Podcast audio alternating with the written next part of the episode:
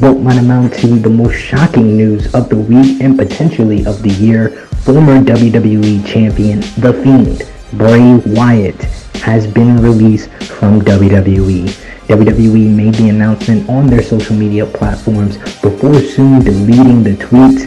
Sean Ross Sapp of Fightful then later confirmed the reports that Bray Wyatt has been released. The superstar has not been seen since WrestleMania 37, where he lost to Randy Orton in the opener of Night 2 of WrestleMania 37 in Tampa Bay, Florida. There's been numerous reports going from him dealing with um, the loss of Brodie Lee to creative having nothing for him over the last couple of months to explain his absence from television. But this comes as a shock to many fans and wrestlers alike that Bray Wyatt has been released from WWE. You can check out this week's Romeo report that was released earlier today with Romeo and myself where we talked about the breaking news in detail, and we will have more on this breaking news story next week on True Heel Heat. Hello, hello, hello. It is me, it is me, your True Heel Phenom SP3. We are back with another weekly podcast, True Heel Heat 136. On this edition of True Heel Heat, we will be discussing the latest wrestling news, including update on CM Punk to AEW and how it ties into AEW's latest live event announcement that was made on Fight for the Fallen. Speaking of Fight for the Fallen, we will do a recap on that huge event featuring the 10 man elimination tag, as well as Nick Gage going one on one with Chris Jericho in a no rules match in the second labor of Jericho. Review of WWE NXT, WWE Raw, New Japan Pro Wrestling Wrestle Grand Slam. Impact Wrestling, and SmackDown update on where WWE's Queen of the Ring tournament will take place. And it's mighty, mighty interesting. And our individual must see Forbidden Door matches as AEW teases more New Japan development on their promotion. We will give you our top three Forbidden Door Dream Matches and much, much more. I am back once again with the beautiful, the lovely. She took a week off and she's gotten more beautiful, Miss Chrissy Love. Thanks, guys. I missed you. You guys did wonderful on the live stream on Saturday. Sorry I couldn't be there, but I'm here today. Missed you guys. We've missed you too, as always. And of course, I am back with the resident true heel alcoholic himself, Top Guy JJ. Yes, sir. Oh my god, yo, I love that chain, yo. Love that chain, boy. That chain huh. is that chain is pretty fire. Like I, I, don't know what's going on here. Like I might have. I'm about to say this. Number, thing, I'm about to say yes. You've seen this a number of times, but I guess I'm loving the contrast with the gold and the black. I think I'm liking. I think I'm liking that. I ah. think I'm liking that that that double. And then of course, I don't know how you make these do rags look good, man. But I think I'm calling these do rags these headscarves. head wraps. I'm about to say these are head wraps, but you know, head wraps. Okay. yeah, I corrected myself real quick. And um, yeah, no alcohol for me today. Um, yeah, got a big day tomorrow. No alcohol for me today. Yeah, no same. I'm drinking water. It's too early. I need to get to the rest of the day. we understand. Okay, but of course, this edition of True Heel Heat is brought to you by our friends over at Powered 4 TV, the leading streaming site for all independent wrestling in the UK. You can get 50% off of your first month on Powered 4 TV by using the promo code SP three. And of course, if you're watching this on YouTube right now, drop us a like, share this video with all your wrestling fans, friends, and family on all your favorite social media platforms. If you are new to the True Heel Heat YouTube channel, smash that subscribe button, hit the bell to stay notified for all the great content right here on True Heel Heat. If you're watching us live during our premiere, leave your thoughts in the live chat. We love the discussion going on as we premiere the latest episode of True Heel Heat. So drop us a thought or super chat if you want in the live chat here, or leave your comments down below in the comments section and tell us what you think about the latest wrestling news. And if you're listening to us on your favorite podcast platform, give us a star rating, a five star rating, leave us a review, and we will shout you out on the next edition of True Heel Heat during our True Heel roll call as we kick off every edition of True Heel Heat, shouting out our supporters on social media and the True Heel Heat YouTube channel. Our top three conversation starters on the True Heels group page. Coming in at number three is Ted Williams. Coming in at number two is Luis Jaden. And coming in at number one, once again, is the Negro Buck himself, Nick Jackson a couple of true heels that we got to shout out on this edition here. You got Dave Newman, Daryl Lucas, Matthew E. Flores, and Stephanie Sepulveda. Uh, YouTube subscriber highlight Beep Boop has been commenting on a lot of different videos. We appreciate you, good brother. And he said on Rated Raw Superstars number 11 this week, didn't watch Raw because I was in the hospital. We hope you are doing well, sir. But you yes. can be wow. damn sure one of the first things I did was look for your Raw review, and we always appreciate that. We appreciate the sacrifice of uh, Romeo and Drunk Guy JJ for watching Monday Night Raw live and going live following the show. So always appreciate the comments like Beep Boop there on True Heel Heat One. Thing.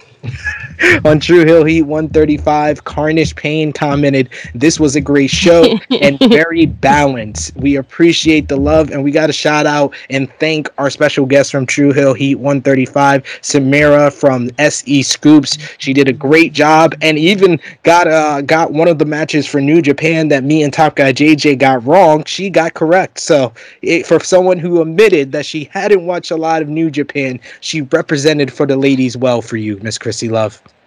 Oh, great. Good job. Sure Good job. Good sure job. Did. Always love when the ladies are in the house, right? Outdid both of us on that pick. I was like, wow. awesome.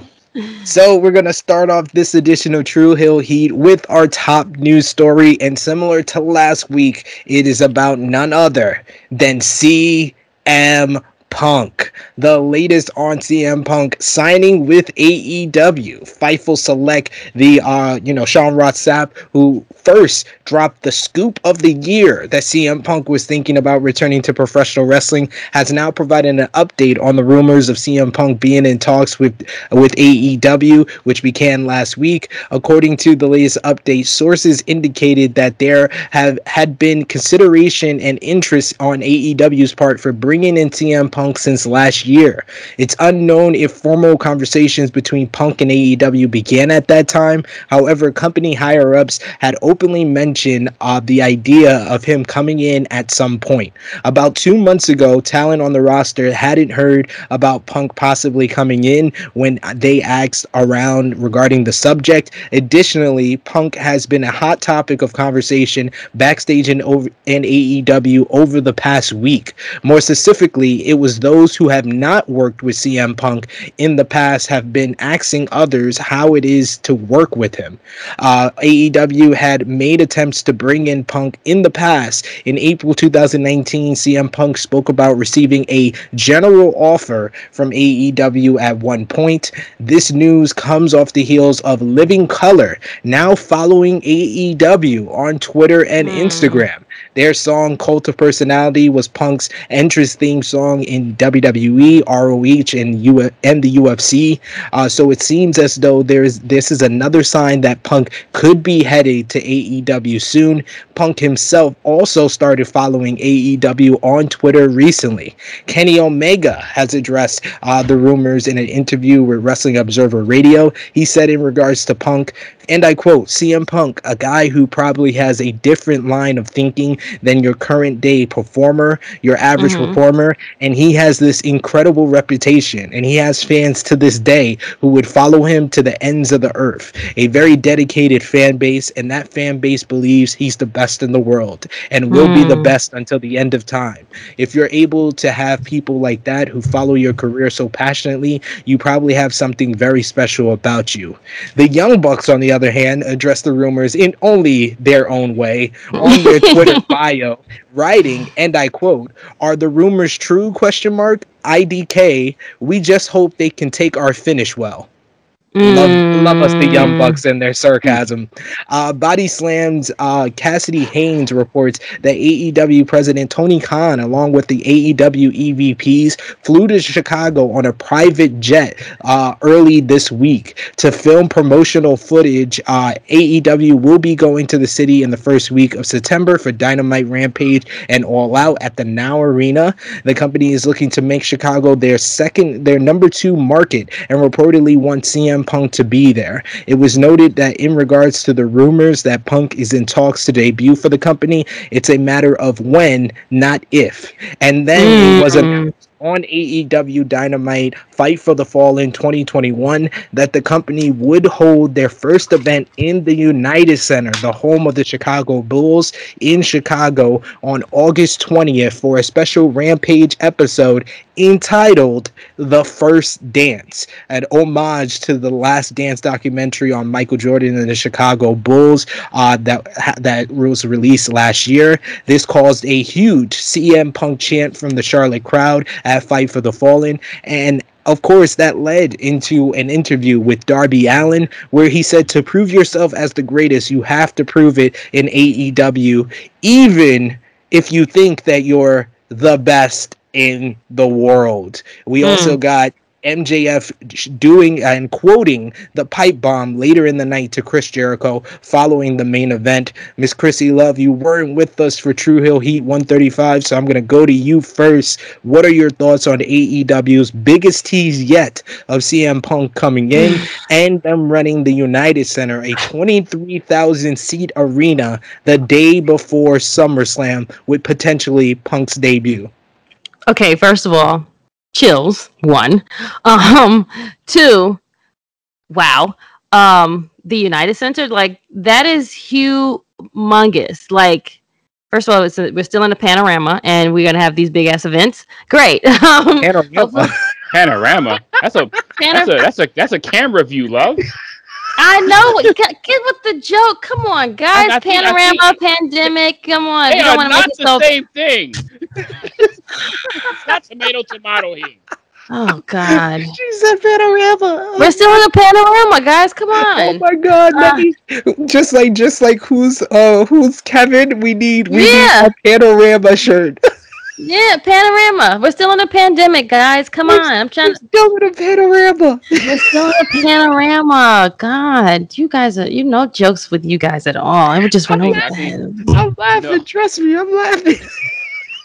Oh, Jesus. I was, it was definitely it was definitely funny. okay, so yeah, so we're still in the hype of um a pandemic. Um, so yeah, the United States is really, really huge. Um, love to see it. I'll be watching it from my home. Um, but also it's a, a good fu the day before SummerSlam. Go, everyone, come to Chicago. Don't go to Las Vegas. Come over here. I don't know how um drunk that guy JJ is gonna do it. He's gotta get two tickets. He gotta get SummerSlam and um the the tickets for Chicago because you know he's gonna try his best to get to both of them. knowing him, knowing knowing him, him and he got several outfits ready on, on on site. Um, but I'm excited to see if it really happens. I mean, just got to sit back and watch and see if it does happen. Wow, that would be a. I mean, AEW is just pulling out all the, the all the things out of the the um the magic hat right now. They're just pulling out all of the tricks. It's just like even from Dynamite's episode. Wow. So it's like for you to just like now this is a big big one that we're gonna just hold on to really tight, and for him to go against Darby Allin, great cool. Love to see it. Um, I think that would be a great opponent for him. Um, because Darby will like, you know, he can throw Darby out all, all around like a like a rag doll. So it'll be great. You know. So what do you, what do you do you think uh, we asked the percentage on on True Heel Heat 135 after this mm-hmm. strongly teasing CM Punk on the latest edition of AEW Dynamite what is your percentage that we see CM Punk at the first dance on August 20th Ooh. People keep giving all of these uh like little like teasers and like little hints here and there, like these little like things that go over your head like did he just say that or whatever so i would give it maybe about 75% maybe all right that's I fair 75 is a good a good number you know half says you know and then the other little percentage says, you know, eh, maybe, maybe not, you know. That's fair. That's fair. What you guys say?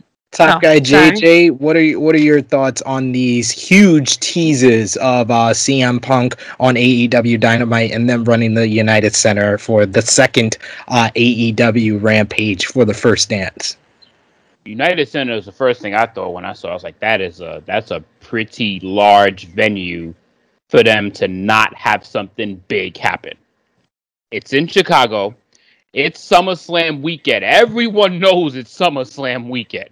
You got SummerSlam and you got NXT. They actually flipped the order of the pay per views this year. So you you got Rampage the night before. If you make it to fucking Vegas after going to Chicago, it's a four hour flight. So if you're able to make it, kudos to you. But RIP to your sleep. Um, R.I.P. Yeah, you're not getting no sleep at all, none not, whatsoever. Not, no, because you're gonna have to make it to the airport a couple hours early, and then endure a four-hour flight, and then mm-hmm. two different time zones. got to get yep. into a room. So there will be people that will do this. There they will, will be, yes, yes. Will and they will be yeah. living on energy drinks the entire weekend, and then they will crash hard on Monday. Mm-hmm, mm-hmm. But I, I, this is all but confirmed. This is, it has to be all but confirmed. I'm gonna go as mm-hmm. far as 98 percent because ooh, that's a lot. It, it, it, it's they are not doing these things. They're not put. They know what they're doing. AEW has shown over the course of the past couple of years that they know what they're doing, and they're not putting these Easter eggs in there for nothing. They're not doing this for no reason. They're not putting this Darby Allin promo on purpose for no reason. They're not having MJF mimic an exact promo on purpose for no reason. They're not doing this for no reason. They are trying to amp this thing up so they can sell those 20 plus thousand tickets to have a sold out arena because AEW doesn't run venues this large very often. Mm-hmm. Yeah. So for them to get to sell this out, they got to pull out all the stops. And if they think yeah. they got this locked and loaded and signed and the commitment is there, they are going to use the hell out of it to sell because they're going to make a payoff out of this. They got to pay this shit off. They're going to have enough money to pay all these people. They AEW has got a lot of contracts, a lot of very hefty contracts. And they are going to have to start filling up these large arenas to pay these guys off.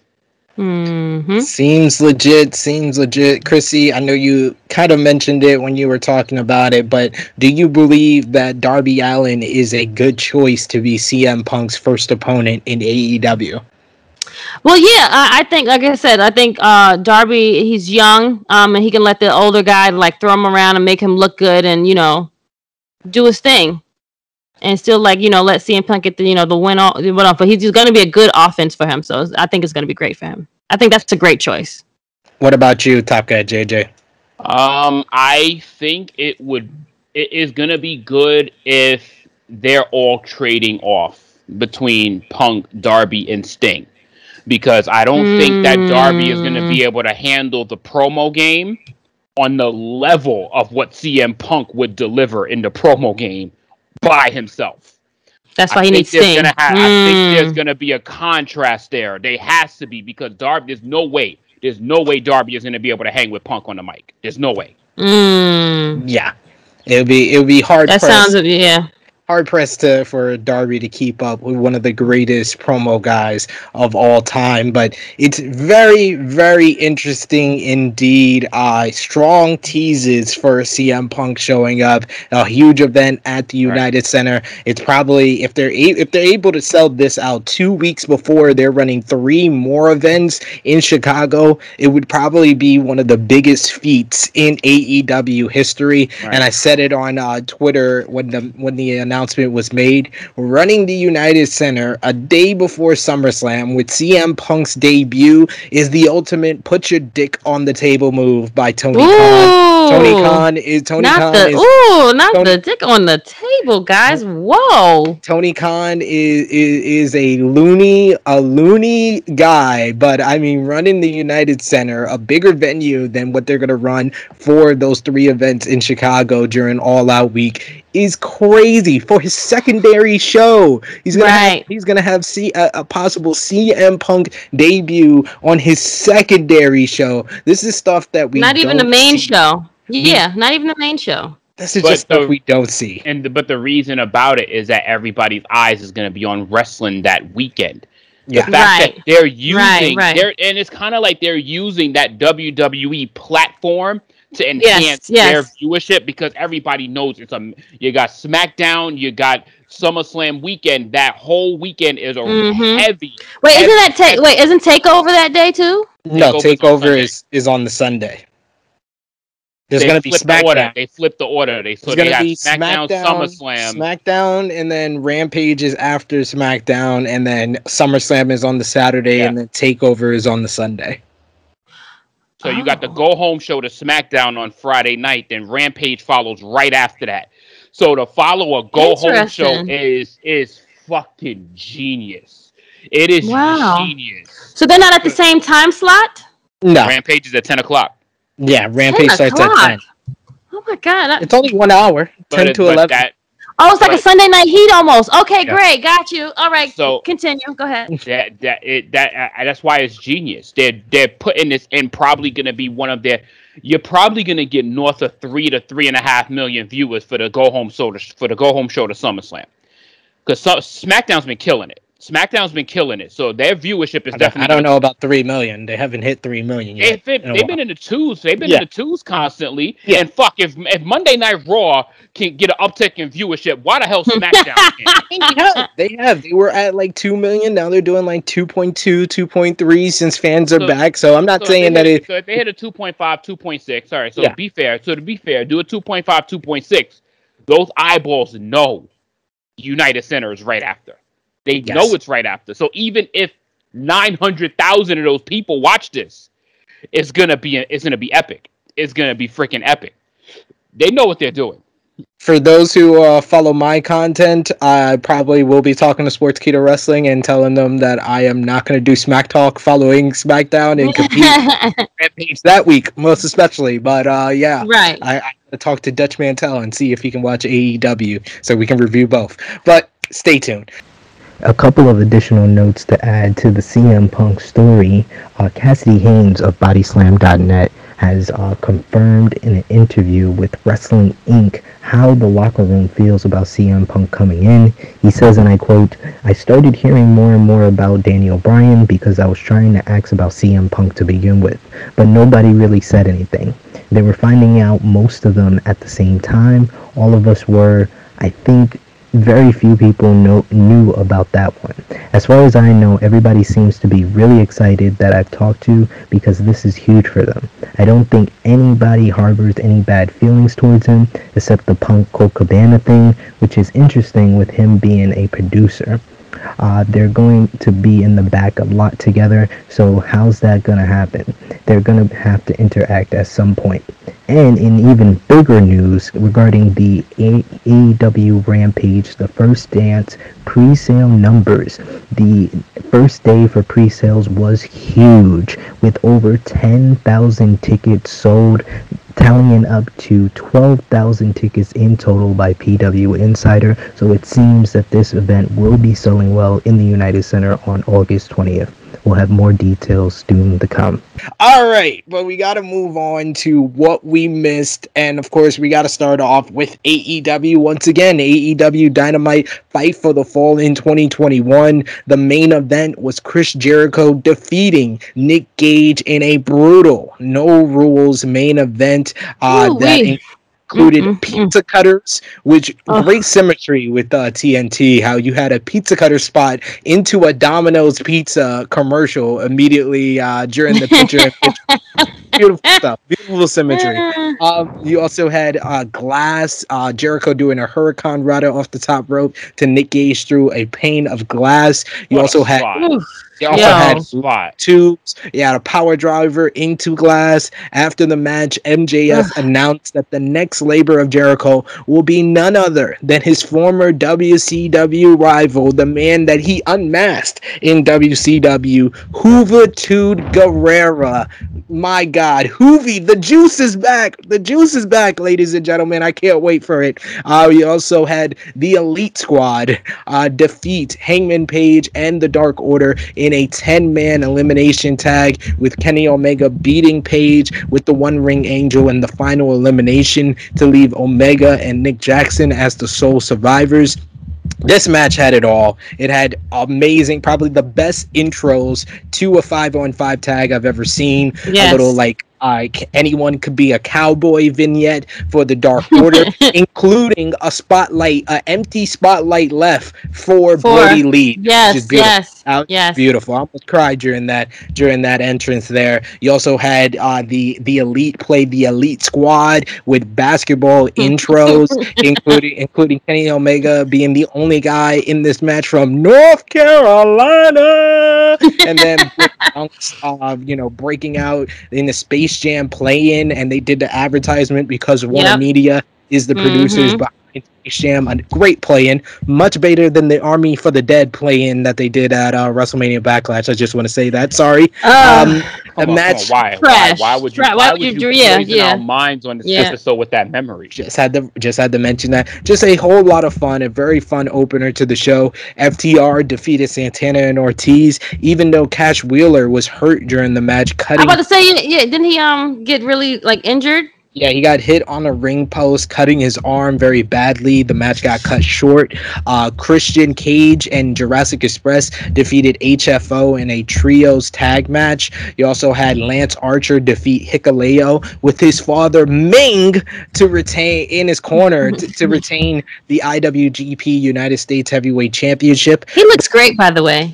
Before the match, New Japan Pro Wrestling's Hiroshi Tanahashi challenged the winner to a match for the title, which has been officially uh, made for the New Japan Resurgence event on August 14th at the Torch in Los Angeles Coliseum. And also, Jon Moxley cut a promo teasing a future match with the Ace. Chrissy Love, what was your thoughts on Fight for the Fallen, and what was your highlight of the night? Fight for the Fallen was very excellent. Whoever is sitting, again, I've said this for like the last couple of weeks. Whoever is sitting at the table and putting this shit together, bravo, bravo. You guys know how to put on a freaking show. You guys know what the fans want. You know what to give us. You just and you give us just enough. Like you're not even like giving us like all of the stuff. Like you're giving us like and they got so much more to give us. Like, I mean, it's like we got more weeks to keep going. Like, um, I wish Santana Ortiz would have won, but you know that's just my feelings on it. Um, give them a little bit of shine. Uh, my highlight that that closing match. I'm like these guys. First of all, like they are old as dirt. And to do a wrestling match like this, this is, I mean, well, not dirt. I'm sorry, they're in their 50s. Sorry, guys, that's not old. That's hey, like Nick Gage is like in his 40s. To be fair. yeah, like oh, okay. Just saying. Um, but the last match gave me like I'm like, okay, these guys can't do anymore. And then like when they had the pizza cutter, oh my, I'm like, okay, no more. Th- then the glass, I was like, all right. First of all, the referee who was a woman did her thing. Like, bravo to her. Um, for calling such a such a crazy match. But it was glass all over the place. It was just it was just like heck. It was like pandemonium all over the place in that ring, and she did wonderful. Um, I think that was like one of my highlights. And then Britt Baker's uh, promo, great. Hun Re- Re- uh, Rebel, good. Love them. Um, so I think those are my two. Um, but the the opening match, the the the the uh starting lineup, like the, the the elite did it for me. Like them, they were hilarious. And like the only one from North Carolina. And then, like you said, that thing with Brodie Lee gave like everyone was matching, everyone was all coordinated. Like, and I'm not a fan of 10 man tag. I mean, you know, but I mean, they did a. It was a fun match. It was awesome match. So I'll, I'll give it to the first, the opening match. Uh, yes. Uh, I would say my my highlight was uh, well, first of all, definitely the CM Punk teases and the announcement of the United Center, and then uh, yeah, and seeing Hiroshi Tanahashi on, yes. on my screen in uh, with the nice blowout. W. Yeah, but I agree. The match of the night was definitely the five on five tag, uh, the Elite Squad. I was heartbroken by that finish with uh, Hangman losing. I thought this would be yeah. Hangman's moment. I love the callbacks to uh, Revolution with uh, the Omega, Omega and the Young Bucks versus mm-hmm. Hangman Page in like the one on three scenario. Yeah. It just had it just had everything you would want. It was a little bit of like PWG craziness meets with like the the work rate that we're known from the elite and Hangman Page was a great baby face. The Dark Order were just great baby faces. Mm-hmm. Stu Grayson flying all over the place. Just yeah. great performances all around and a heartbreaking finish even though I still think we do have a chance. Hangman Page will make it to verse Omega at All Out. I got my I got my my heart's intent on this match happening, and I think he's gonna figure out some way to get it. But Top Guy JJ, what stood out the most for you? What was your highlight and match of the night?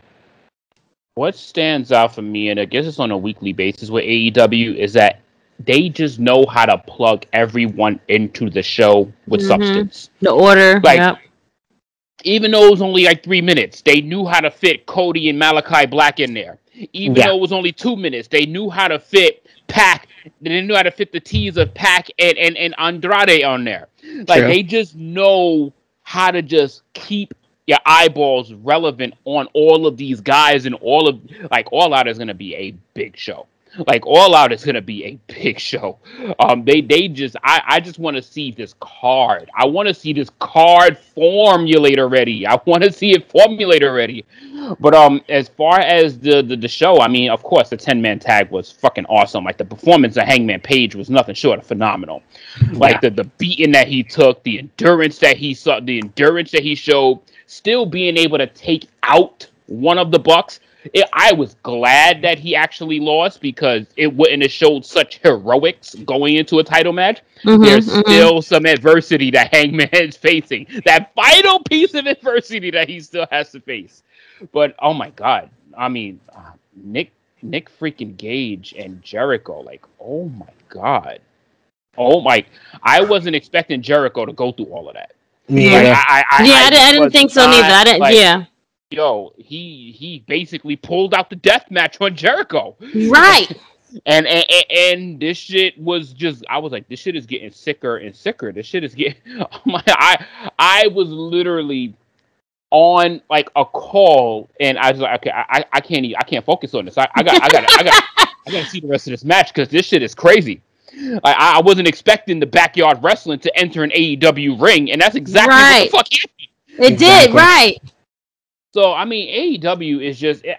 I feel like AEW every week is just literally doing the show as a fan. They're doing mm-hmm, the show as fans, mm-hmm, and, mm-hmm, it's it's mm-hmm. displaying itself on the TV screen. They're not doing it as a show. They're doing it as fans of product.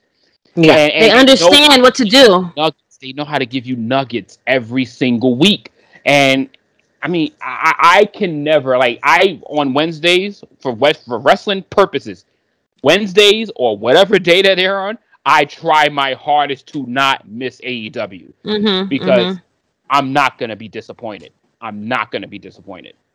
Yeah, I was saying this. I did a Patreon podcast on the distraction with Joseph Holberg. I was like, if there's one show that I watch live every single week, it's AEW, it's AEW, and I don't need to get paid to watch it like I do with SmackDown. It, it's because I genuinely enjoy, enjoy the, yeah. the show, and it caters to me as a wrestling fan, and it gives you a little bit of everything. Like Top Guy JJ said, you know, you got your death match that you would only see in like certain independent Wrestling or CZW or GCW. You got like the t- the ten man tag, which is a little bit of like PWG yeah. comedy mixed with like high spots and stuff like that. You got um you got you get basically you get everything you would want as a professional wrestling fan. There's good promos, there's good angles like the stuff with Malakai Black and Cody Rhodes. There's the the promo by Darby Allin. There's teases to what's to come, and it doesn't leave you like w- what's going to happen next. They always tell you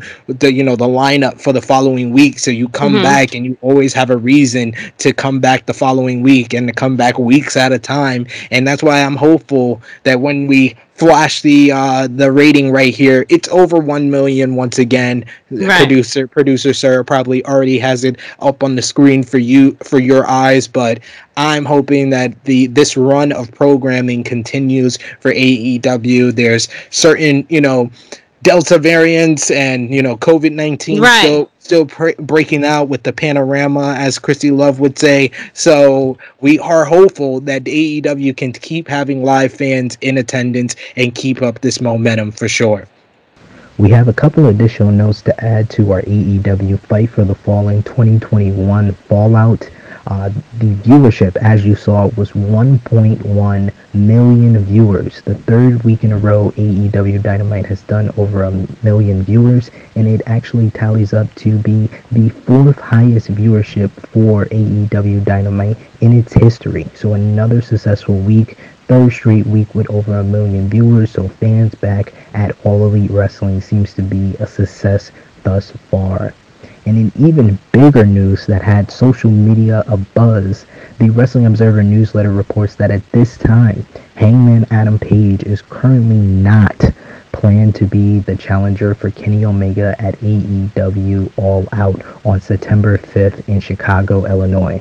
At one point, it was planned for Page to get to the match, but things changed. The match on Wednesday was designed to shock the crowd. On commentary, it was pushed that Christian Cage could be next in line for a title match next, uh, although it's unknown if that will be at the pay per view or an episode of TV.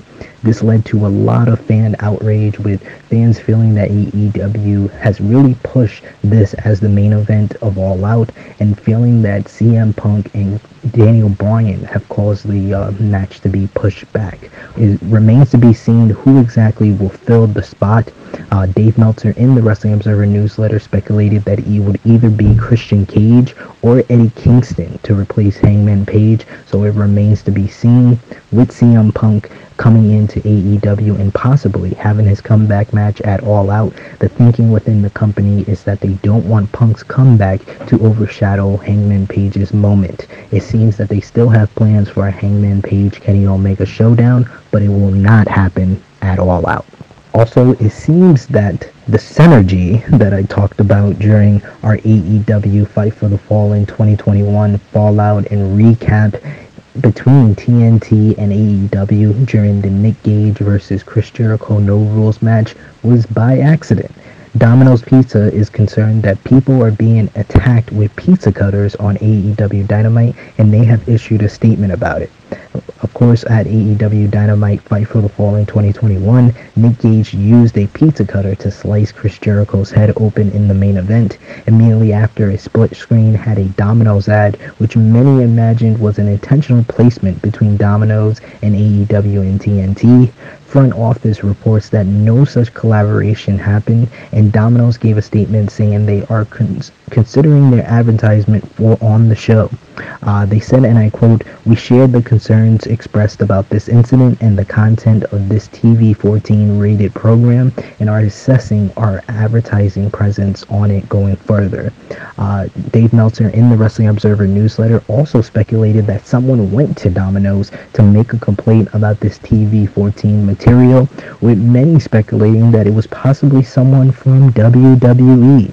That remains to be seen. And has not been confirmed, but speculation is speculation, so we will keep you updated right here on True Heel Heat we got to move on to New Japan Pro Wrestling Wrestle Grand Slam, which was on uh, over the weekend in the Tokyo Dome. You had Shingo Takagi defeat Hiroshi Tanahashi in a fantastic main event to retain the IWGP World Heavyweight Championship. After the match, uh, Evil attacked Shingo to challenge him for the title. You also had Dangerous Tekkers defeat Naito and Sanada to win the IWGP IWGP Heavyweight Tag Team titles for the third time. Kazuchika Okada defeat uh, defeated Jeff Cobb in a great matchup as well. You also had Robbie Eagles beat El Desperado to win the IWGP Junior Heavyweight Championship, and he became the first Australian to win a title in New Japan Pro Wrestling.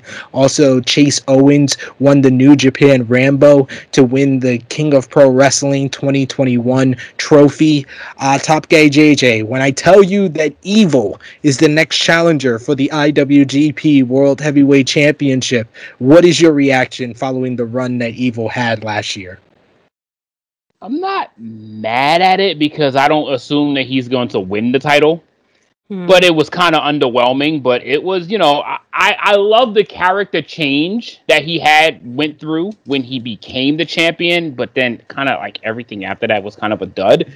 But um, I'm not mad at it. I mean, you're gonna have new challenges for the title. You're gonna have new challenges for the title. So I, am not mad. Give Shingo some. Give Shingo some some some lovely lovely new competition that he's gonna just run through because because because Evil ain't beating no motherfucking Shingo Takagi to win that title. Not happening in this year or next year or the year after that. Sorry, sir. Try again very very uh, doubtful but uh, you know i'm hoping that kota ibushi gets well. We talked about it last week that he has the uh, aspiration uh, pneumonia that kept him out of the the show in the Tokyo Dome. Mm. Uh, we will get into where the Evil and Shingo match will take place. That's why I only question it. It just gave me a deflating feeling uh, seeing Evil was the next challenger for Shingo Takagi because you know although I wasn't too down on Evil's run, he probably would go down in the last decade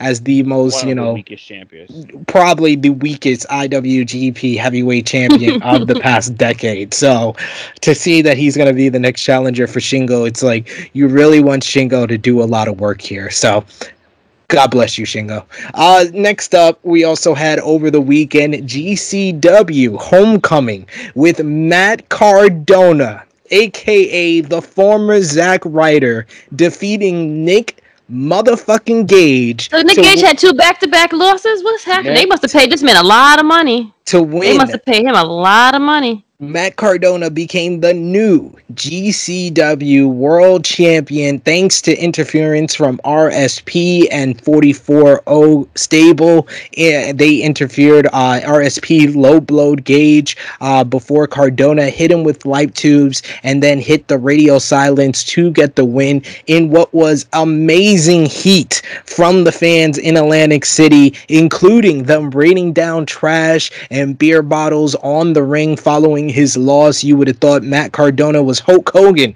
turning on the fans in WCW in 1996. What I was like, Wow, that was Matt. Matt Cardona is getting this nuclear heat and like, what year are we in? like, it's a so that weekend it was Nick fucking Nick motherfucking Gage, and then on Dynamite we had Nick freaking Gage. Nick Gage right. had the best week ever. He was in the biggest independent wrestling match of the year against Matt Cardona, and then was on uh, in cable television against Chris Jericho. Cardona was viciously viciously beaten in this matchup. Uh, he mm-hmm. had a mm-hmm. huge gash on his arm following this victory, blood stained on a white shirt. He the white shirt that you couldn't even tell was white anymore. It was so full of blood. Uh, the next night at Homecoming Part Two, Nick Gage uh, interrupted Cardona's uh, lawyer, Smart Mark Sterling, addressing the GCW universe. RSP and his 44O stable came down to circle Gage, but his MDK stable made the save and sat and um, set up MDK versus 44O in the Art of War games in Chicago, Illinois during Labor Day weekend for GCW. GCW will be having an event during All Out weekend, so that's going to be huge. And if you've seen a GCW regular match, just imagine how War Games is going to be for them. But Chrissy Love, what is your reaction to Matt Cardona trending not only number one over the weekend. Mm-hmm. But trending number one against UFC and the Olympics. Matt Cardona winning the GCW World Championship. Really? Trend trend was he trending on Matt Twitter like that? wow. motherfucking hot topic This Congrats to him. Well deserved. He he deserves those flowers. Good for you, friend. Like, yeah, I mean, no one's watching the Olympics this year. I mean, this is like I'm not sure he got flowers. He got a lot of motherfucking bandages and band-aids. Well, you, you figure I'm just speech, fuck, friend. I'm just fucking with you. I know, but Dang. if you see Nothing what you... that man went through, if you see, no, I mean, I seen, through... I saw the, I saw the pictures, and he, I didn't even know who it was until I had to like zoom. I read the name. I was like, no. but um, yeah, I mean, wow, yeah, no one is, no one's watching the Olympics, so not surprised at that. That, uh, like this is the f- no one is watching. Like this is the first time I can a- actually say that no one is going out to a bar to watch it. I'm going off topic, but yeah, no one's giving a fuck about that. Um, but I mean, love to see it. I'm happy that wrestling was trending more than the Olympics and the UFC. Good. Let them let them sh- let them see what these guys are doing. Let them see, even if it was a bloodbath. So what? It's okay. And you know what I'm loving about the Matt Cardona story? If you see his reaction to what he goes through in these matches, you could literally see his react like this is what my life has become. Like I'm hate animal and I used to be a superstar and I'm going through war now. Like you could just see it in like it his reactions in these matches are fucking golden. Absolutely but yes, like like you said, uh, JJ, the reactions to him, uh, his reaction was beautiful after the match. Uh, soaked, soaked in the ring, trash all over the ring, and he's just believe looking, it. Looking at the GCW title like the boyhood dream has come true. Motherfuckers, fuck y'all, yo. It was wonderful, wonderful stuff all the trials and tribulations, man, is sitting there fucking beaten, bruised, and proud to be a champion in front of people that didn't want it to happen. Yeah, and like Krssi Love always talks about, you know, people leaving WWE and having the hot girl summer, and you would mm-hmm. think someone like Zack Ryder, who, like right. JJ was saying off camera, like constantly, every single time he got himself over or got an right, opportunity, right. they denied him and denied yes. him. 2011, yep. he was more popular than ever before. The Rock mm-hmm. was in the middle of the ring in Madison Square Garden, and fans were chanting for Zack Ryder. He wins right. the United States Championship, then he gets into like that cuckold whole storyline with John Cena kissing his girlfriend in front of him, the the embrace the hate or rise above the hate storyline with Kane mm-hmm, beating mm-hmm. him all over the over the place, wins at WrestleMania 32 the Intercontinental Championship, loses it the very next night. You would think that him coming out of WWE would like there would be fan, you know, embrace to him, but he goes to AEW and never quite connects there and never quite gets over. He's only there for like five weeks and then he leaves. He goes to Impact Wrestling. He's never been viewed really there as a main event star. He's kind of been in the mid card feuding with Brian Myers, but it took him going to the death match and putting his body on the line. And now he's more popular, probably even when he was uh, a babyface in 2011. And he's the top heel in GCW. It's it's a be- it's a beautiful thing for someone who worked so hard. So hard, yep. He deserves it, even if it had to be a bloodbath. And if our producer can uh, put up a picture of 2011 in the ring, the World Heavyweight Champion Bryan Danielson, Daniel Bryan, WWE Champion CM Punk, United States Champion Zack Ryder, and now in 2021, they are mm. the hot topics in professional wrestling.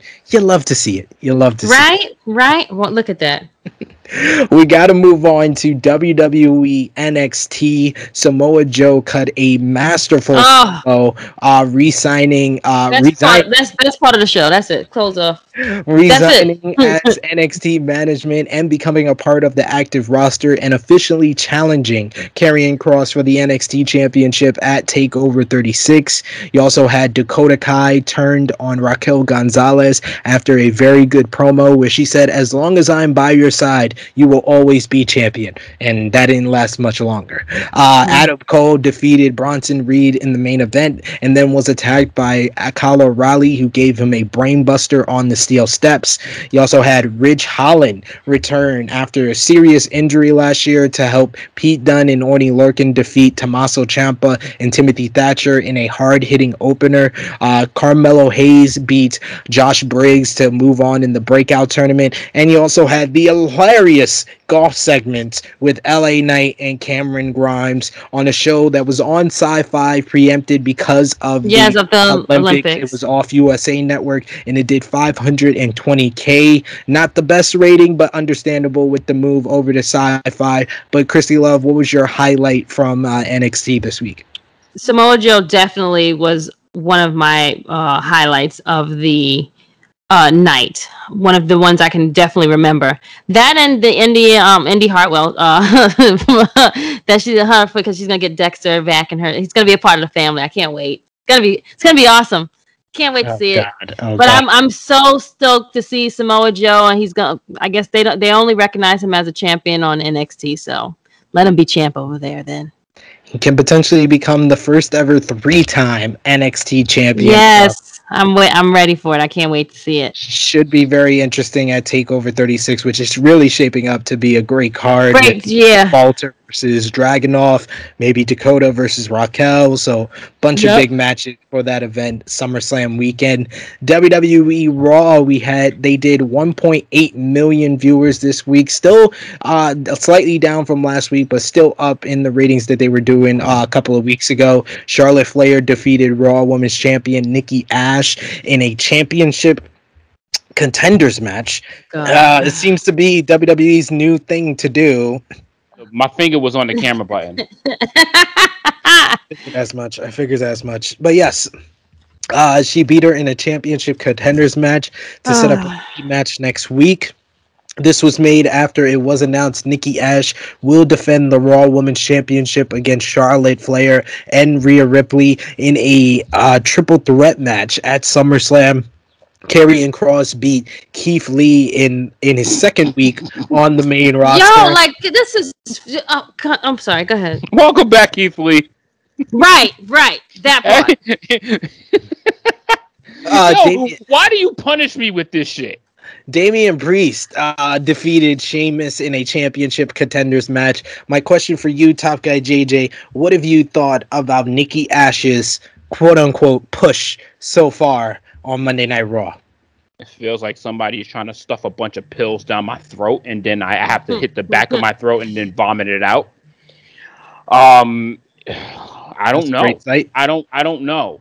I don't know what to think of this because I don't hate. I don't hate Nikki Crush Ash, whatever this is, but this is hot dog shit. like, wow. Like, like, like, like, like I, this, I, I, I got the confidence that I can defeat. Like what? Like what? Like and, and then you you become champion for a week, and then you lose in your very first in ring match. Right. That's what I'm saying. That it, it, it's it's already underwhelming, and it was underwhelming to begin with. So I'm already like disinterested, and I so, so I did turn on USA Network at 10:55 and realized that these two are main eventing, and I turned it right back off. So I don't know how it ended. I have no idea because I, I, I, was like, "You're kidding me! This is the main. this is the main event of this is the main the main event of Monday Night Raw." Is a contenders match between Charlotte Flair and Nikki Ash. Yep. Yep.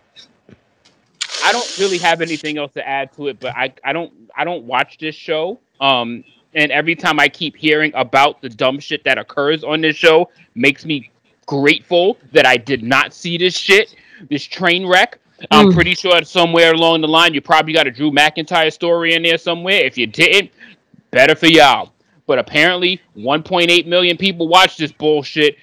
Kudos to y'all. I hope you got what you wanted because I damn sure didn't watch it at all. I saw like 35 seconds of it and then I saw Instagram clips. Seems to be a wise decision of your time, I will say. Uh, uh, I have to commend you for that. Uh, but yeah, uh, Nikki I know. I understand. You got to get you get paid for that. So I'm uh, you you you know. No, this is this is this is the one show that I, I it pains me that I have to watch, but I watch it for you folks watching True Heel Heat, which hopefully you you spend the time to watch this and right. go through a couple of ads where I will get paid for this. So thank you, thank you for that your time. Really, that is really fucked up that you're gonna ask me about Monday Night Raw and not NXT, but then you don't ask Chrissy about Monday Night Raw. You just did this on purpose, you son of a bitch. I always ask Chrissy about Monday Night Raw. It's about. he was, about to, he, no, about to ask you always me. Ask, you always you, ask Chrissy about SmackDown. You literally, you literally turned off your camera last week with our guests. Like, because Raw, is Raw is the worst show on all of wrestling programming right now. Um. Yeah. So. I'm not going to say you're wrong at all. I mean, no. even with fans back, it was better last week, but still had its issues, its obvious issues like Karrion Kross and uh, the band aid on a gaping wound that was Nikki Ash cashing in money in the bank. But uh, yeah. So I was scrolling through Instagram, right? And then I saw there was a segment between Eva Marie and Lily well, there was. Oh uh, yeah. Eva Marie, and Tamina, and Natalya. We have to send our best wishes to Natalya. She was injured during the matchup, and uh, Eva Marie got like a two count on Tamina, and then they cut to the video wall where uh, they did Lily. A, a, Lily, a, a Lily Lucian uh, promo. Do you, wait, do you guys know that they're actually selling Lily on the on the on the uh, website? They have like they of course they are. Of Bravo, WWE. Bravo. Bravo. you gotta love it. You gotta love WWE. They they're they're awesome for that. This week on Impact Wrestling, it was a very newsworthy episode indeed. The show kicked off with Switchblade Jay White teaming with Chris Bey in his first Impact Wrestling official matchup against the Impact Tag Team Champions, the Good Brothers. Despite uh, Switchblade looking good in his debut, Chris Bey was pinned by the Good Brothers following the Magic Killer as the team Beyblade came off to an unsuccessful start. Following the matchup, Chris Bey uh, expressed disappointment in failing in his first match with the Bullet Club, but Switchblade let him know that he is not officially a part of the Bullet Club just yet, and he had to prove himself. The two men later in the night attacked FinJuice, leading up to the resurgence match between David Finlay and Jay White for the Never Openweight Championship. Also on that same show, it was announced that in two weeks' time there will be a battle royal to determine the number one contender for Kenny Omega's Impact World Championship. Kenny Omega and Don Callis expressed being upset with this decision made by Tommy Dreamer and came out for a promo segment which was interrupted by Sami Callihan. Sami Callihan let the Elite know that he will be versing them in a six-man tag team match, Kenny Omega and the Good Brothers, and he had to choose two mystery partners, and he expressed that he would jump over the barricade to attack them, but instead it was none other than AEW's own Elite Hunter, Frankie Kazarian, making his return to Impact Wrestling, attacking the Elite along with Sami Callihan and running the group off. It was then ex- it was then explained later on in the night that Frankie Kazarian, Sammy Callihan, and Eddie Edwards would verse Kenny Omega and the Good Brothers next week on Impact on AXS TV. We will have more follow up on the latest with Impact Wrestling next week. And SmackDown finally was another newsworthy episode as the build and the lead up to SummerSlam continues. The show kicked off with John Cena making another scathing promo in regards to Roman Reigns, telling that Roman Reigns is scared of him and even calling him by his first real name, Joe. He was then interrupted by Baron Corbin, still doing his broke man gimmick, and he was given an attitude adjustment by the Doctor of Thuganomics. Later on in the night, it was supposed to be a contract signing for Finn Balor versus Roman Reigns for the Universal Championship, Instead, Baron Corbin attacked Finn Balor before he could sign the contract, and then Baron Corbin looked like he was going to sign the contract that Roman Reigns already signed for SummerSlam. Instead, it was John Cena who came down and attacked Baron Corbin and signed his name on the dotted line. So it is now official. Roman Reigns will face John Cena for the WWE Universal Championship. In other noteworthy and newsworthy content on SmackDown this week, The Boss Sasha Banks made her return to SmackDown for the first time since WrestleMania. Uh, she helped out SmackDown Women's Champion Bianca Belair from an attack from Carmella and Zelina Vega. This led to a tag team match main event, a fun match indeed with Sasha and Bianca Belair getting the victory. It seemed that everything was rosy and peachy between the two ladies who were in the WrestleMania main event, but you can never trust the boss. Sasha Banks gave Bianca Belair a, a backstabber following the matchup and then locked her in the bank statement repeatedly, telling her, I never forget and I'm the boss. So it seems that Sasha Banks is back in her heel ways and we seem to get Sasha versus Bianca at SummerSlam. All right, now that we're done with what we missed, let's go through our news rundown. WWE news. You guys want to hear something interesting that plays into our top news story? After CM Punk and Daniel Bryan has been suspected to sign with another company outside of WWE, multiple MMA insiders. oh my mm, god, mm, mm, why are you still doing this? Multiple MMA insiders on the Figure 4 Online and Wrestling Observer newsletter boards are claiming Brock Lesnar has signed a deal with someone other than the WWE. Mm. Hmm. Very, very interesting. We interesting. Will, that is you, very interesting. We will keep you updated on that for sure. Despite that previous report regarding the message board with Brock Lesnar, the Wrestling Observer newsletter reports that there is nothing at all to the rumors, as AEW President Tony Khan had never had business discussions with Brock Lesnar. Those close to the Beast Incarnate said the stories that he secretly signed with the company are 100% inaccurate. As of this time, Brock Lesnar has not signed with WWE, AEW, or even UFC. It remains to be seen what exactly is behind these rumors, but we will keep you updated on True Heel Heat in other news, you had Andrew Zarian of the Matman podcast uh, reports that the WWE is set to return to Saudi Arabia in in October, barring any possible restrictions due to the COVID nineteen panorama. Uh, a date has not been confirmed, but the rumor is that the show will happen on October twenty first, a Thursday. Zarian also reported that WWE is planning on uh, a Queen of the Ring tournament for that same month, kicking off on SmackDown on October 8th and Raw on October 11th. After which oh, was reported by Wrestling Inc. And Zarian then reported that the finals of the Queen of the Ring tournament will likely be held in Saudi Arabia at the planned event there. Progression progression. WWE is such a is such an inspirational co- company. You know, women just were able to drive in Saudi Arabia, and now they're going to see a Queen of the Ring crowned. How do you feel about that, Miss Christy Love? I don't know if I should be happy or just say why. Like I, I'm like I'm in I'm stuck because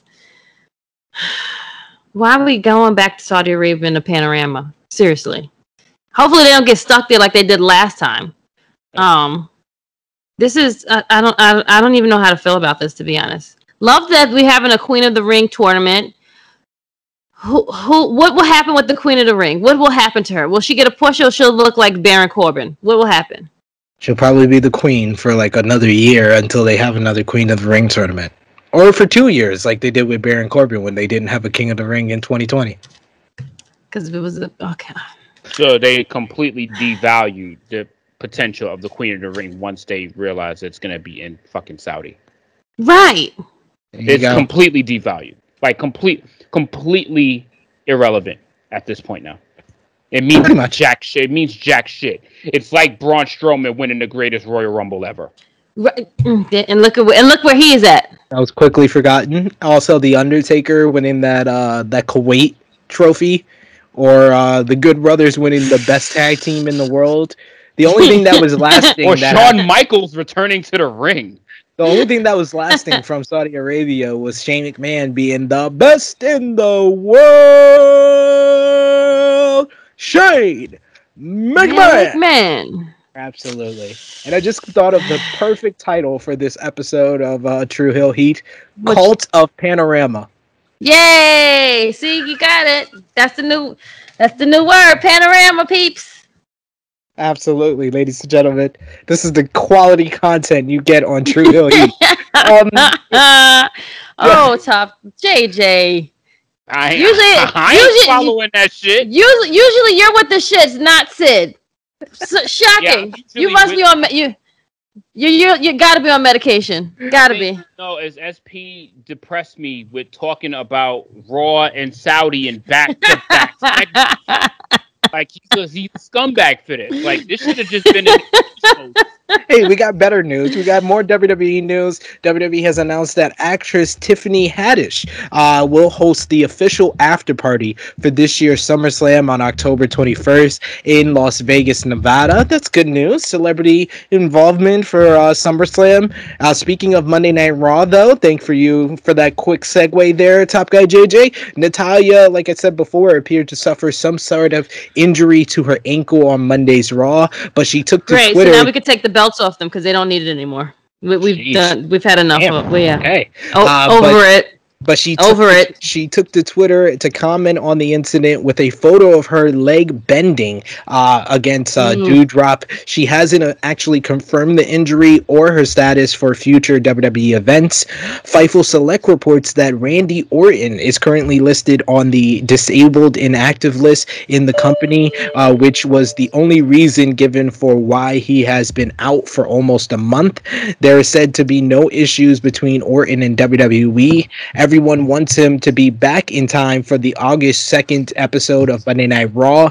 There were plans in place for Orton and Riddle through SummerSlam, but Orton's absence forced them to call an audible. According to Wrestling Inc., that seems likely uh, change soon as Orton is advertised uh, for Saturday's WWE Super Show, a live event in Milwaukee, as well as Sunday's show in Detroit, Michigan. Local ads also have Orton teaming with the Riddle and Drew McIntyre against Bobby Lashley, AJ Styles, and almost. Oh my likely, God! Please don't. Please don't. In a likely dark main event at Monday night on Monday Night Raw this coming week.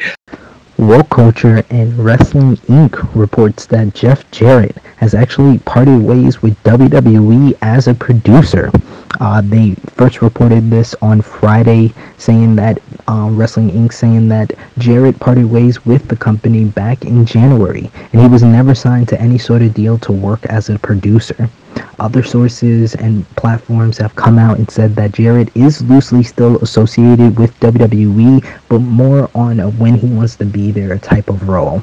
It sh- should be interesting as we keep you updated on this story, and we'll have a follow up on next week's True Heel Heat several notes coming out of WWE's quarter two conference calls as they reported increased business and even Vince McMahon directly referencing AEW after a question directed to him during the Q&A portion.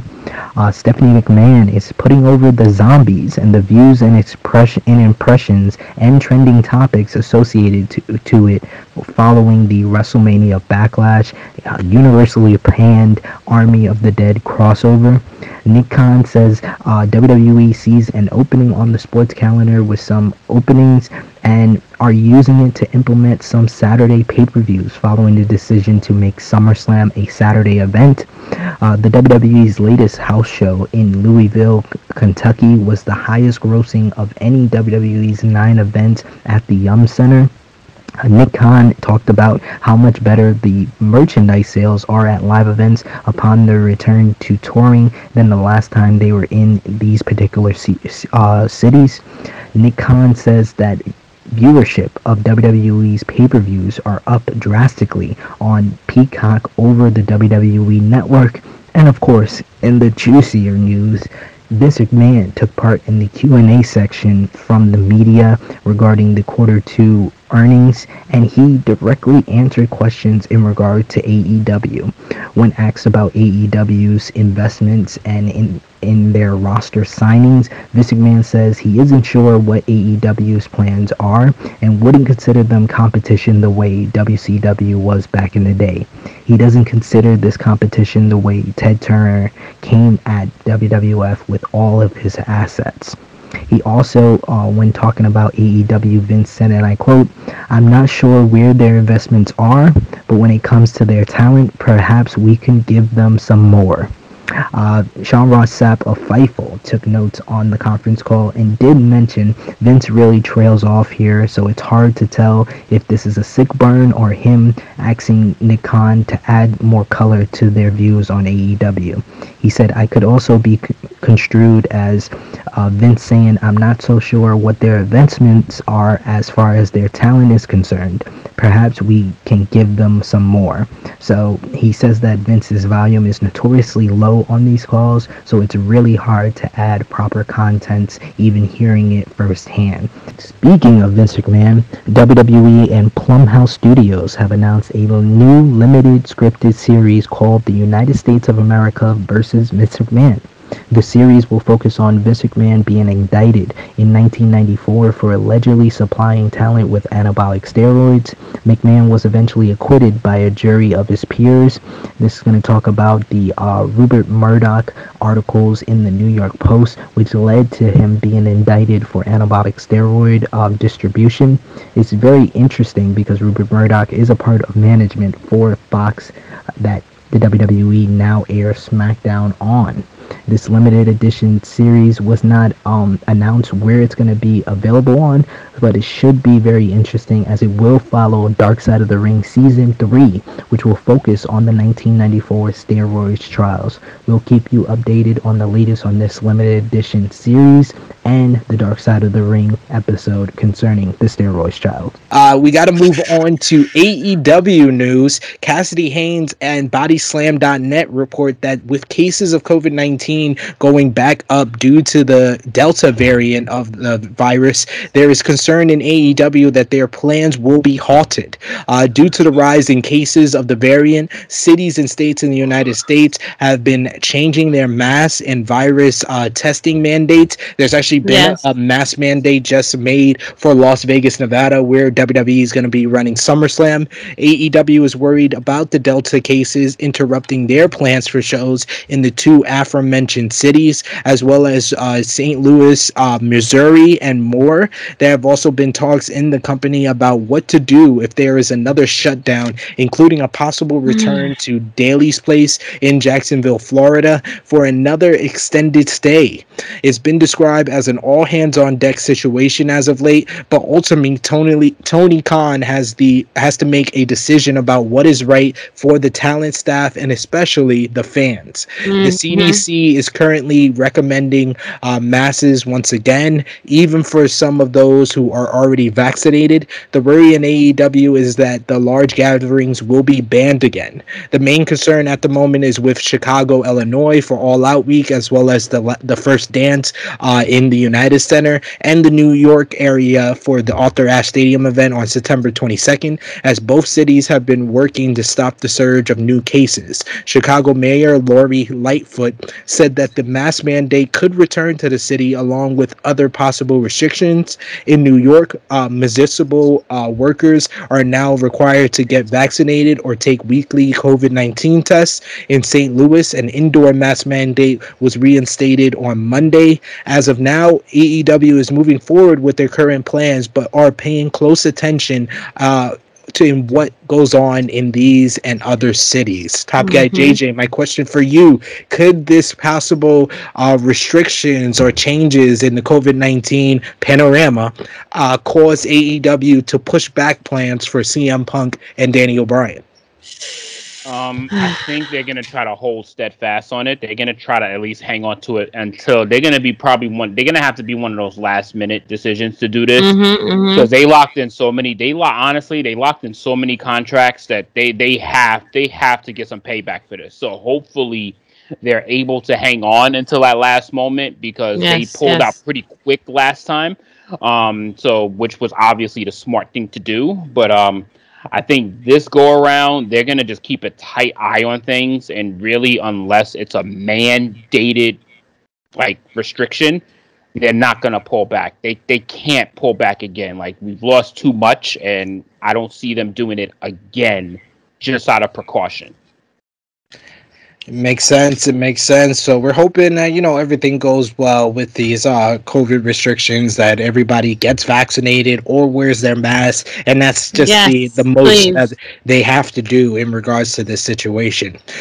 In an interview with with Sean Ross Sapp of Fightful Wrestling, Kurt Angle reveals that he was offered uh, deals with AEW and Impact Wrestling following his retirement. Uh, Kurt Angle said, and I quote during the interview, I had AEW's TNA they've offered, but I can't do it. I wish I could. My body's too banged up. I'm 52 years old, just trying to live my life now and trying to live it in less pain. I'm in a lot of pain right now. I'm suffering from the career I've had, but I don't regret it. AEW, I think, was a seven match deal. TNA, I think they were just going to do one match, but I felt my final match is in WWE. I knew that I lost a step. I wasn't the same and I was I wasn't in my prime anymore. I didn't like the person I was and the performer I was. But if I can't perform at the level that I was in my prime, I'm not going to do it anymore. That's why I turned down the offers from AEW and TNA. According to Dave Meltzer on Wrestling Observer Radio, Jon Moxley had a discussion with Tony Khan about bringing over a New Japan Pro Wrestling star for him to work with at All Out. Tony reportedly agreed, and based on the promo on AEW Dynamite, it appears we are going to get Jon Moxley versus Hiroshi Tanahashi at All Out goosebumps, goosebumps. Put that right. you didn't see my face just come. I was like, wait, what? Put that in my veins and inject it. Are you ready for Tanahashi versus Moxley, Krssi Love? Oh my god, I feel I feel that I have the goosebumps. Oh my god, whoa, that's gonna be amazing. Love, I can't. That's gonna be at All Out too. Yes, reportedly. Chicago, mm. wow. Chicago's getting it all. It's getting yo, it all. They, yo, they pulling out all. Well, this is like their WrestleMania almost, if, if, if anything. Correct me if I'm wrong. Yes, yes, it is. So they're gonna put. This is gonna. This is a big boy show. We have to go all out, man. We have to do this all, and you know, get it all while we can. Yep. Do it big. Uh, during a recent interview with the Wrestling Perspectives podcast, AEW star Malakai Black discussed joining AEW and how he started thinking about the company the day he was released from WWE. He said, and I quote, I'll be completely honest with you. The day I got released, AEW popped into my head. I had so many friends there, and one of the last conversations I had with Jon Huber, aka Brodie Lee, rest in peace, he said, You'd love it here. You'd have so much fun here And mm-hmm. that kind of always stuck with me because him and me every once in a while would talk, and they have definitely ha- been moments where I was very frustrated. I know he went through similar stuff, so I spoke to him about it a couple of times, and you know, telling me how great he felt and how he how relieved he felt. So that conversation stuck with me a lot. It's great to hear that Malakai Black is in a better space, you know, being creatively fulfilled in AEW. Speaking of people returning or coming to AEW, Emi Sakura, uh, former Yo- Joshi star who was with AEW in the past, is coming back to the United States and AEW. Uh, she announced on last Saturday. Sakura, who signed with AEW back in 2019 and split time between the company and Japan before the panorama made that impossible, announced on Saturday evening that she is heading back to the United States to compete for AEW full time. And then AEW announced the full lineup for next week's homecoming in Jacksonville, Florida. You're going to see the labor of Jericho, Chris Jericho versus Juventud Guerrera, because Jericho will have to win the match with a top rope maneuver as set by MJF. AEW TNT Championship is on the line. Miro will defend against Lee Johnson. Have to note Miro's awesome promo, which he says the only two things that m- motivate him is a vengeful god and a double jointed wife. Miro has become one of the best promos in professional wrestling. I just have to say that. Another uh, one that has uh, again evolved as they have left the other uh, company and now look at what they're doing. I'm just saying. I'm, I can't be singing the wrong song every time. I'm just saying. You're spitting spitting the truth. Uh, that's uh, what happens when you pull back those PG writers and just like you know, um, here let's let's let's take off the let's take off the the, the, the collar and let them and let them loose. Yeah. Exactly. Uh, you also got Leyla Hirsch versus uh, the Bunny in an NWA Women's World Championship Eliminator matchup. The winner will verse the NWA Women's World Champion Kamille. Christian Cage will go one on one with the Blade, and of course the Grudge match. Cody Rhodes will go one on one with Malakai Black. Top Ooh, guy that's JJ. Gonna be a, that's gonna be a banger. Mm-hmm. Top guy JJ. What do you think about the lineup for Homecoming next week? This is why I watch Dynamite every week. like this, this is. I mean, the the the card. I mean, it it, it it, it, all I had as a big match was Cody and Malakai Black. I'd have been happy with that. Right, that part. and and that match might actually be secondary to, to everything else that's happening. Like, yo, I, I'm I don't want to sound. I'm I'm gonna start to sound like a stand for AEW mm-hmm. at some mm-hmm. point. Yep. But it's it's when yo, all I want and all we ask for literally is for you to deliver us good shit. That's that's and, all and, we ask. That's, that's it. ask. That's all. Like we don't ask for much. Like we don't nope. ask for much to stay locked in. Like obviously, yep. there's almost two million people watching some dog shit on the USA Network. so clearly, you don't need a lot no. to keep us invested. So, but the fact that they're trying and they're making like we know what we're looking forward to on a weekly basis, mm-hmm, mm-hmm. it's fucking amazing. It's amazing yep. shit. Like, uh, why is this so hard to do? Why yep. can't we get teasers or spoilers instead of getting oh this is what's happening on the card at 6 p.m this is what's happening at 4.30 like it's it's like, like, yo, my, my plans for the day is already made, Joe. Like, I'm not gonna alter my day for some garbage match that you're gonna send me. Which is usually a rematch when it comes to Raw. So Oh yeah, my god, every, Raw's like carbon copy like, okay, we're gonna have either Rhea Ripley and Charlotte again. No, no, we're gonna have them now go against eh, Nikki Ash and have them all do it. It's like copy and paste, copy and paste, and it's like I feel bad for the fans that have to now go there and you've paid your money. No, I don't feel. This. I don't feel. No, I don't feel bad for them. They fucking pay for it. I don't feel bad for them at all. At all. if you decide to go on Ticketmaster and buy tickets to Monday Night Raw, you're an idiot. You deserve you what you get. Exactly oh wow! Damn, guys. Every whoa, whoa, whoa! Three hours.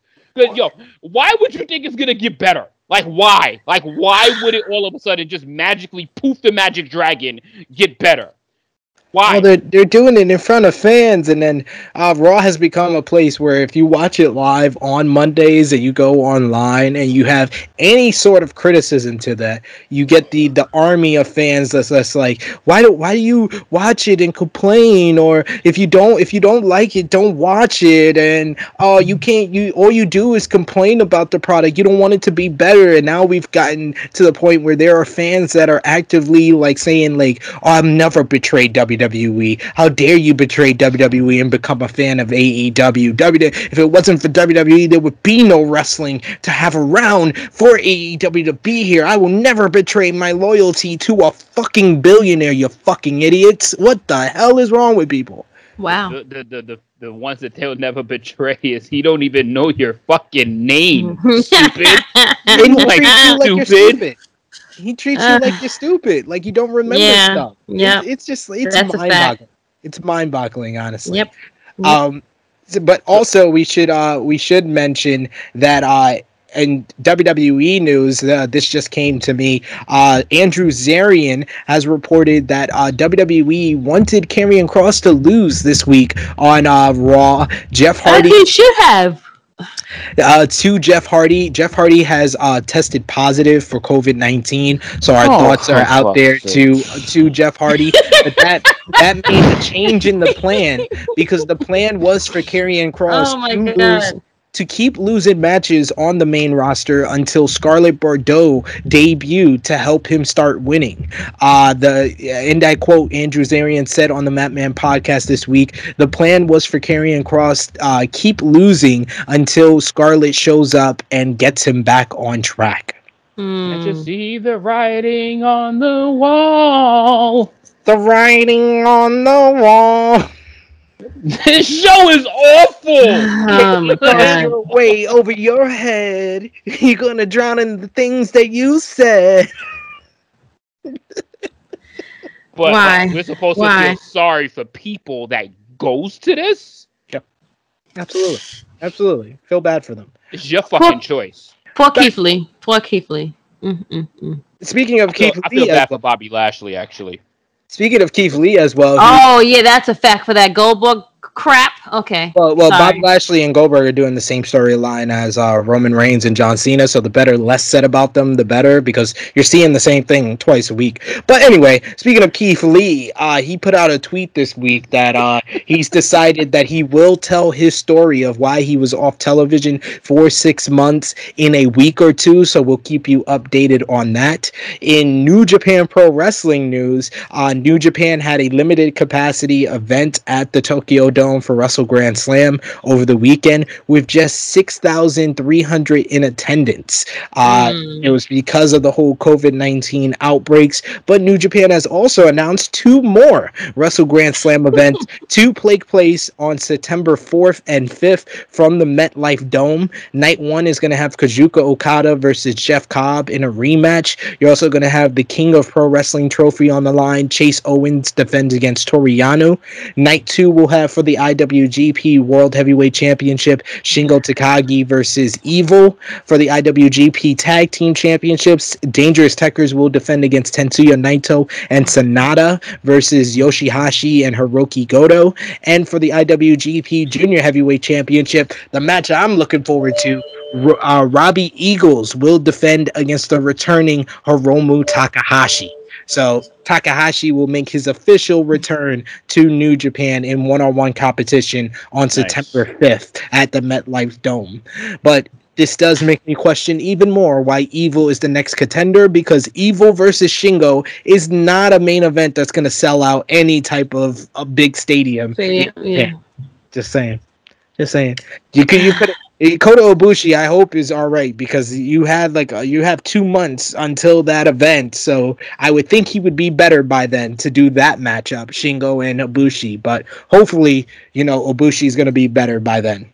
Uh, New Japan Pro Wrestling also announced uh, the teams for this year's Super Junior Tag League, which will include six teams overall. The round robin tournament, begins on August 7th and runs through August 17th. The teams include the IWGP Junior Tag Team Champions El Phantasmo and Taiji Ishimori, Roppongi 3K, Sho and Yo, who have won the tournament three times, Suzuki-gun, Yoshi- Yoshinobu Kanemaru, and El Desperado.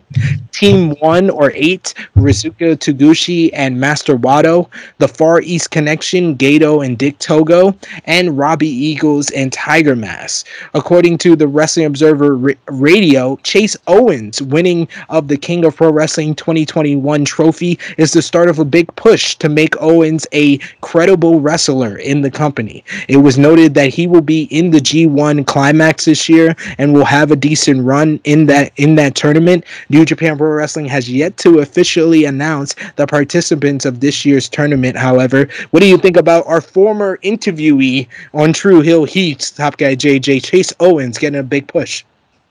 I, I, I like it. I like it, man. I mean, it's finally seemed it's something that it's it, it feels a little yeah. overdue.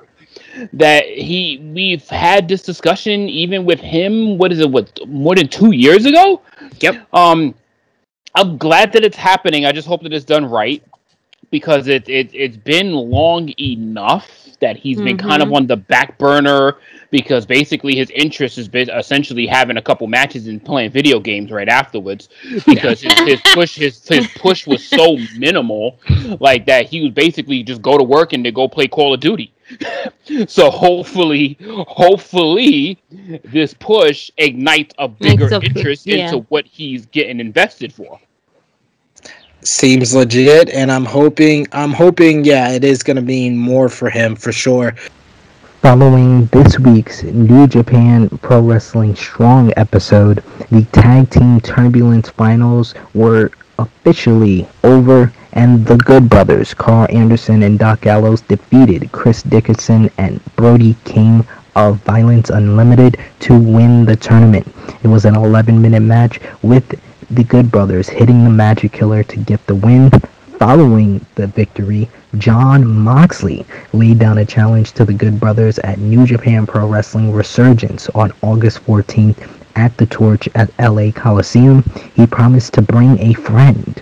New Japan Pro Wrestling posted the video from Moxley after this week's AEW Dynamite, in which he promised he settles all his scores eventually and said he's meeting a buddy in LA for some beers on August 14th. So he's gonna make a two for one and will be bringing his friend to the show to challenge the two.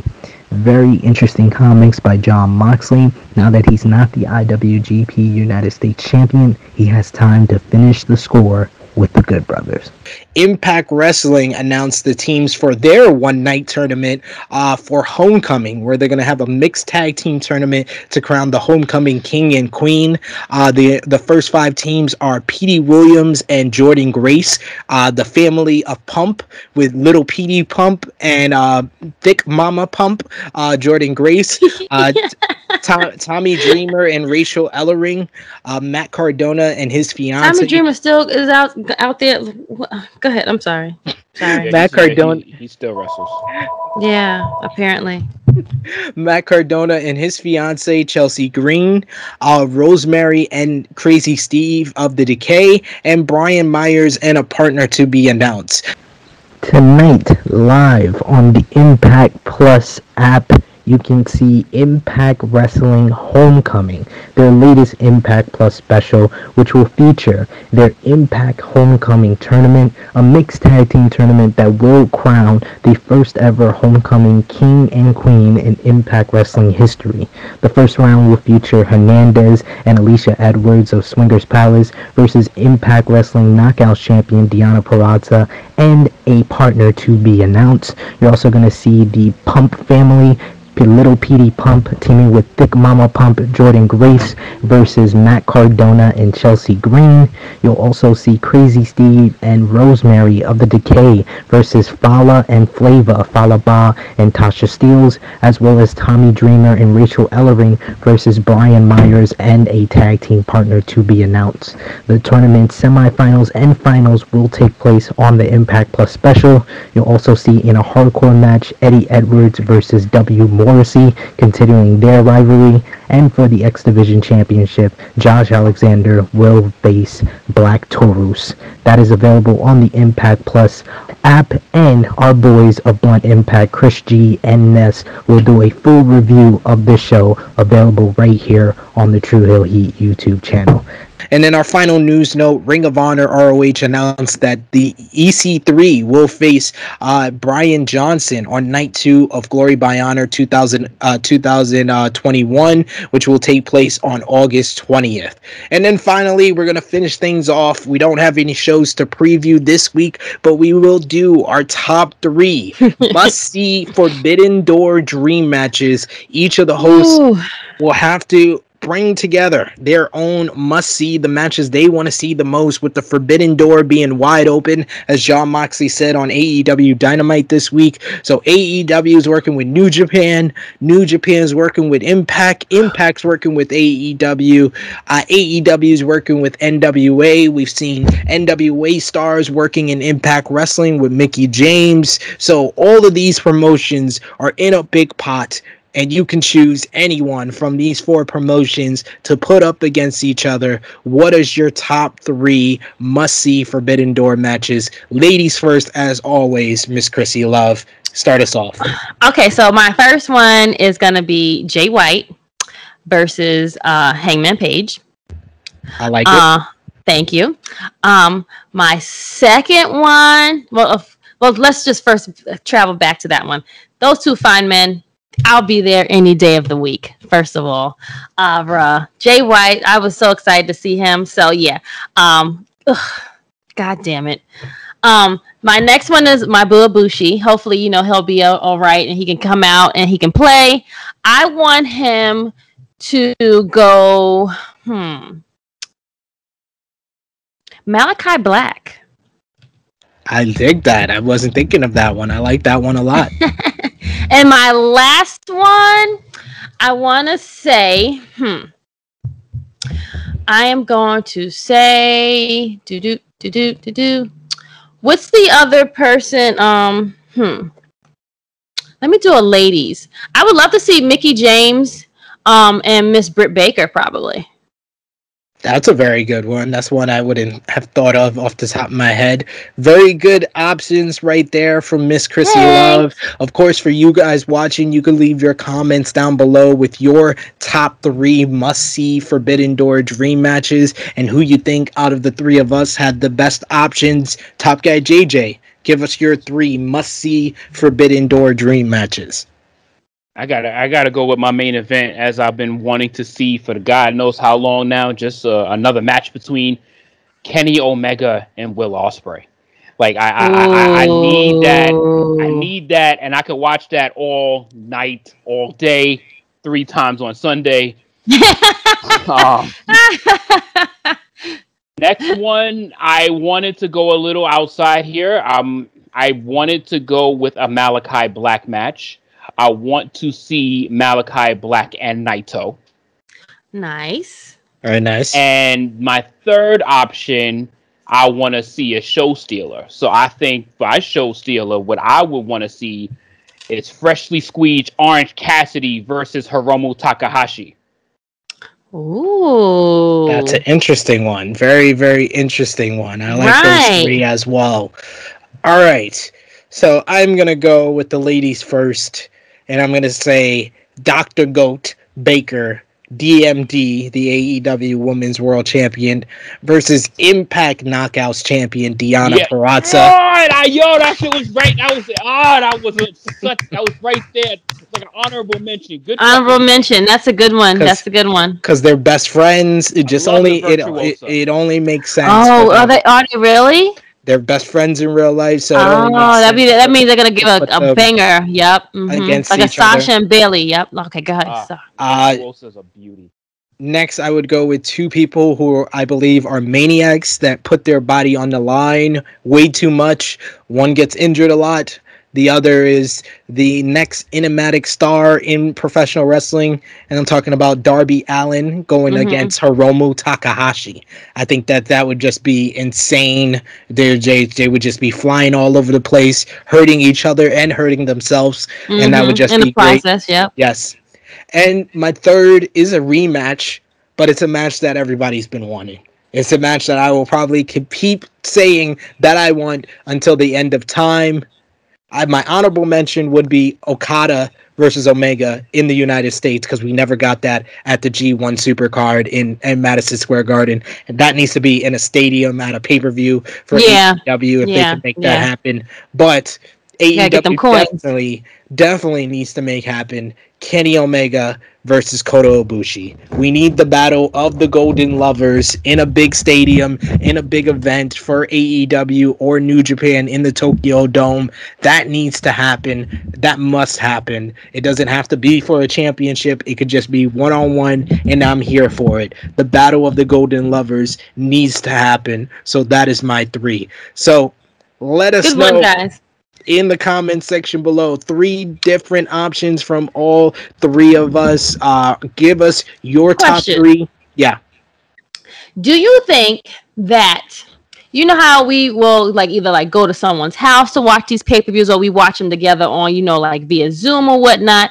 Do you think that they are doing that over in Connecticut, watching like AEW and just like you know just writing pen and paper and just you know taking notes?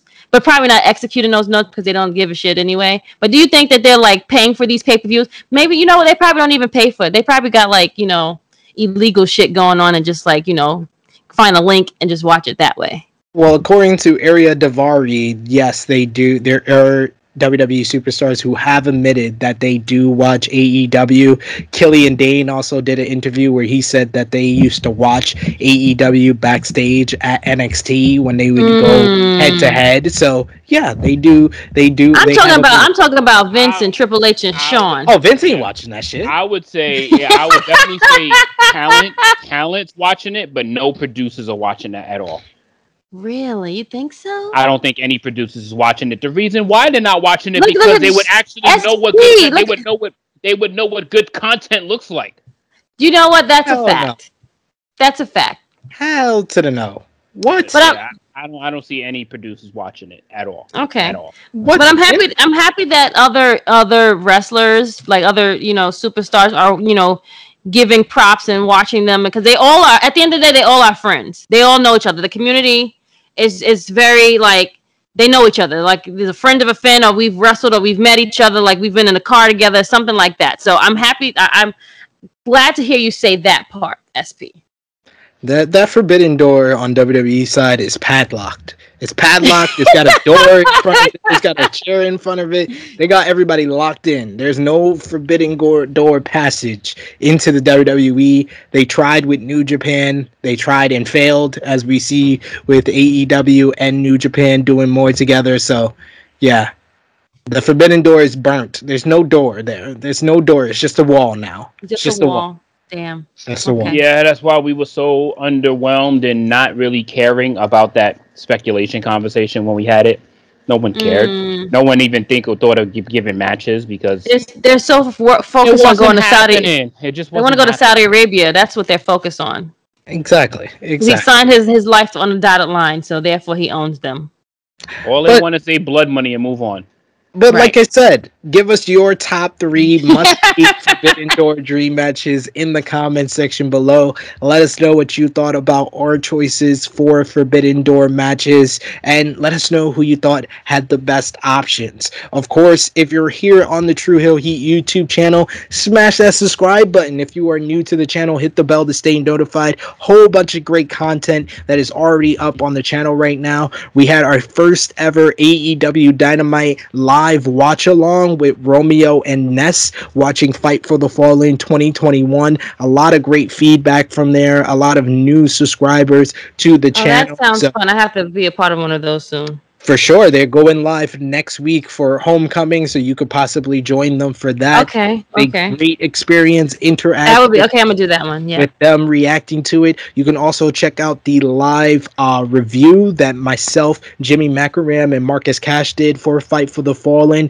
where we broke down each and every segment. Different perspective. You get the reaction mm-hmm, mm-hmm. from Romeo and Ness, and you get a full review and analysis from me and the guys of AE Recap with AE Ramble, our live AEW Dynamite review. Of course, there's Rated Raw Superstars every Monday following Monday Night Raw, where where uh, Romeo and Drunk Guy JJ go live following the show. you also got NX3 with Romeo Ness and Chris G reviewing WWE NXT. You also got the live review for Blunt Impact with Chris G and Ness. They go live every single Thursday following Impact Wrestling. So there's a whole bunch of great content to enjoy. And we even did a live watch along for SmackDown this week. So we're getting more live content and we're going to be back with a live edition of True Heel Heat in two weeks' time. August 14th, where the worlds collide. True Heel Heat versus the Distraction podcast of Fightful, Jeremy Lambert, and Joseph Holbert will be back on the show together this time, and they will face myself and Top Guy JJ in the first ever Worlds Collide fantasy draft of wrestling. Wow. Miss Chrissy Love as the special guest judge. She has to be non biased, she has to cut it right down the middle right down the middle and being the judge. But oh, that's so oh my god! And not only you said fantasy, you said fantasy draft. Yes. Oh, they about to get cooked. Not only is Chrissy gonna be a judge, cooked. They not only to get smoked, cooked, turned, and they I probably won't even season them. they going out raw. Not only is Chrissy going to be a judge, but you guys are going to be a judge as well. And then the following week is our huge fourth anniversary, four year anniversary of True Heel Heat. Four years since our first podcast for True Heel Heat. So, some big live editions of True Heel Heat coming up. But we'll be back next week with True Heel Heat 137. But enjoy all that great content. Miss Chrissy Love, where can they find you on social media? I am the sensation Miss Chrissy Love. You can find me on IG, Twitter, and on Facebook. Uh, you can uh it's just chrissy love underscore or just miss chrissy love and my name is just crystal lynch. Um hopefully i will be on more content on the live streams with other guys. So see you there.